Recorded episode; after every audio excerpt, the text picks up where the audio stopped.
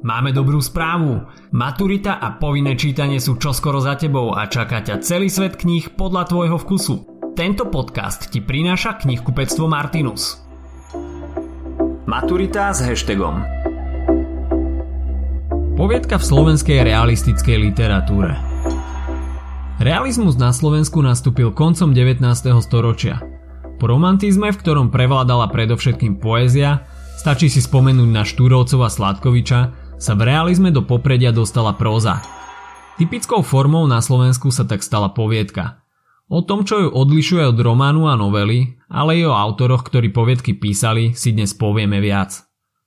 Na úvod si ozrejmime, čo je pre poviedku charakteristické. Poviedka je prozaický žáner, ktorý zachytáva dej len jednej udalosti a to na rozdiel od románu, kde ich samozrejme viac.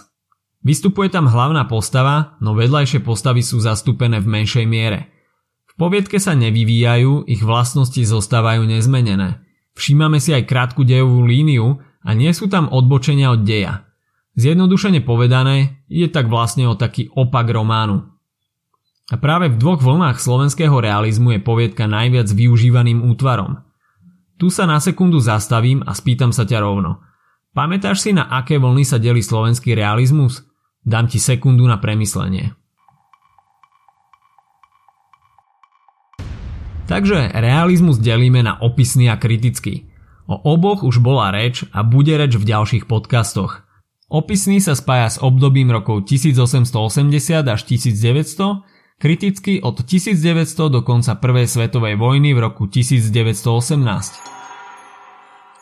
V prvej vlne slovenského realizmu si predstavíme známeho spisovateľa Martina Kukučína, ktorý sa sústredil hlavne na dedinskú problematiku. Hlavná téma je tak život ľudí v dedinskom prostredí, ich osudy a často aj spomienky na detské časy na dedine. Ľudí nedelí na žiadne sociálne vrstvy, pre Kukučína sú všetci rovnakí. V jeho poviedkach pozorujeme aj humorné situácie a je to práve jemný humor, ktorým sa snaží upozorniť na rôzne, nevždy len pozitívne vlastnosti.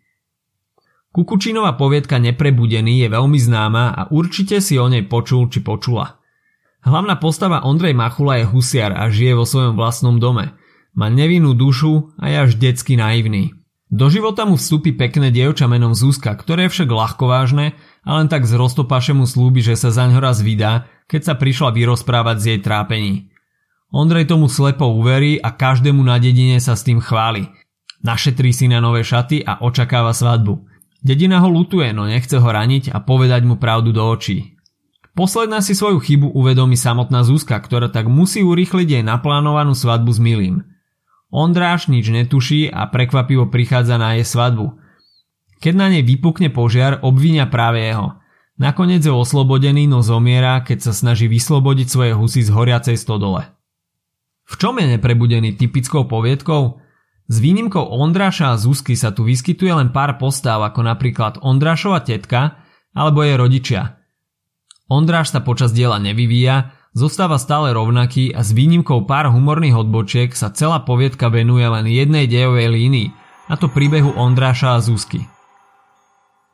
Ďalšia poviedka, ktorú spomíname v podcaste o zemianstve sa nazýva Keď Báčik z Chocholova umrie. Zachytáva teda úpadok zemianstva. Tu už nájdeme dva odlišné ľudské charaktery. Zemana Aduša Domanického, typického zemana a kupcu Ondreja Trávu – Aduš je typ človeka, ktorý využije každú príležitosť na obohatenie sa, vymýšľa ako by rýchlo prišiel k majetku. Prezentuje sa ako veľký zeman, no v skutočnosti sa mu všetko rozpadáva. Raz sa stretne na jarmoku s Ondrejom a ponúkne mu jačmeň za zlomok ceny, len aby od neho vymámil peniaze, hoci žiaden jačmeň nemá.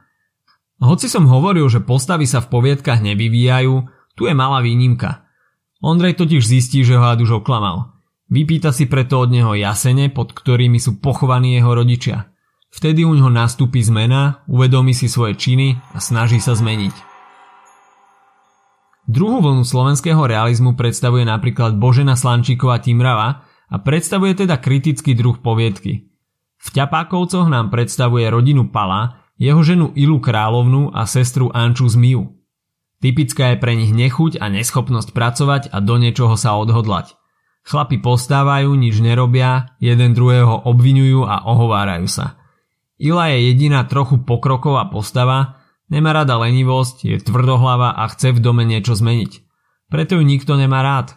Hlavným konfliktom poviedky je teda snaha niečo zmeniť a problémy medziludských vzťahov. Jozef Gregor Tajovský je tiež predstaviteľom druhej vlny slovenského realizmu. Opäť sa priklonil ku kritike situácie na dedine. Sociálny charakter vystihuje poviedka Maco Mlieč. Hlavná myšlienka je vykoristovanie dobrého oddaného človeka, Maca Mlieča. Nájdeme tu dve spoločenské vrstvy. Bohatého gazdu a chudobného dedinčana. V poviedke nájdeme veľký paradox. Tvrdo pracujúci človek sa nikdy nemá dobré a nikdy nemá dostatok. Maco Mlieč sa aj pred smrťou pýta lakomého gazdu, či mu nie je nič dlžný. Maco Mlieč teda predstavuje pasívny typ človeka, je skromný, pokorný a svedomitý. Nedbá na seba, na svoj vzhľad a potreby. Je to ten najbiednejší človek, ktorý nemá šancu sa brániť. Veľmi podobný typ postavy vidíme aj v tajovského poviedke Apoliena. Je to príbeh o postihnutom dievčati, ktoré žije v ťažkých podmienkach. Otec je alkoholik, ktorý často Apolienu bije Kvôli tomu dokonca ohluchla. Matka ju berie do mesta, aby šla pracovať do služby. Keď si nájde prácu jedného remeselníka, stretáva sa s dvoma učňami. Vysmievajú sa jej, prezývajú ju Poleno, lebo je hluchá a robia jej napriek. No potom sa dozvedia viac o jej osude a ostanú zahambení, začnú sa k nej správať inak. Ešte predtým, než dnešný podcast uzavriem, si dáme záverečné opakovanie. O rozdieloch medzi poviedkami a románmi som hovoril už pred chvíľou poviedkach máme menej postav, jednu dejovú líniu, postavy sa nevyvíjajú. Samozrejme, poviedka je tiež výrazne kratšia. Čo je však potom novela? Tá je totiž niečo medzi poviedkou a románom. Aj v novelách sa postavy nevyvíjajú, majú tie isté vlastnosti. Zvyčajne však majú aj viac ako len jednu dejovú líniu, zachytávajú viac udalostí, takisto v nich vystupuje viac postav. Zaujímavosťou je, že ak si spomenieme na poviedku Neprebudený, z času na čas je tiež považovaná za novelu. No len ukazuje, že hranice medzi poviedkou a novelou sú pomerne tenké. Typickou slovenskou novelou sú hrdinovia od Timravy, o ktorých hovorím v podcaste o Prvej svetovej vojne. V jednotlivých rozanalizovaných dielach sme sa pozreli na poviedky, ktoré vznikali na Slovensku v období realizmu a ktoré sú pre neho typické či už formou alebo obsahom. Sami vidíte, že prevláda dedinský typ človeka a opis jeho sveta, problémov a vzťahov. Autori sa ich snažia zachytiť veľmi autenticky, no k spoločnosti sa chovajú kriticky, ostro a opisujú niektoré situácie až ironicky. No nechýba aj láskavý humor, špeciálne u Martina Kukučína. Vďaka tomuto opisu postav a prostredia si určite dokážete lepšie zapamätať typické črty realizmu a základných tém, ktorými sa zaoberá. Na záver si zrekapitulujeme. Poviedka je kratšia literárna forma, má zvyčajne jeden diel, menej postav a postavy sa nevyvíjajú.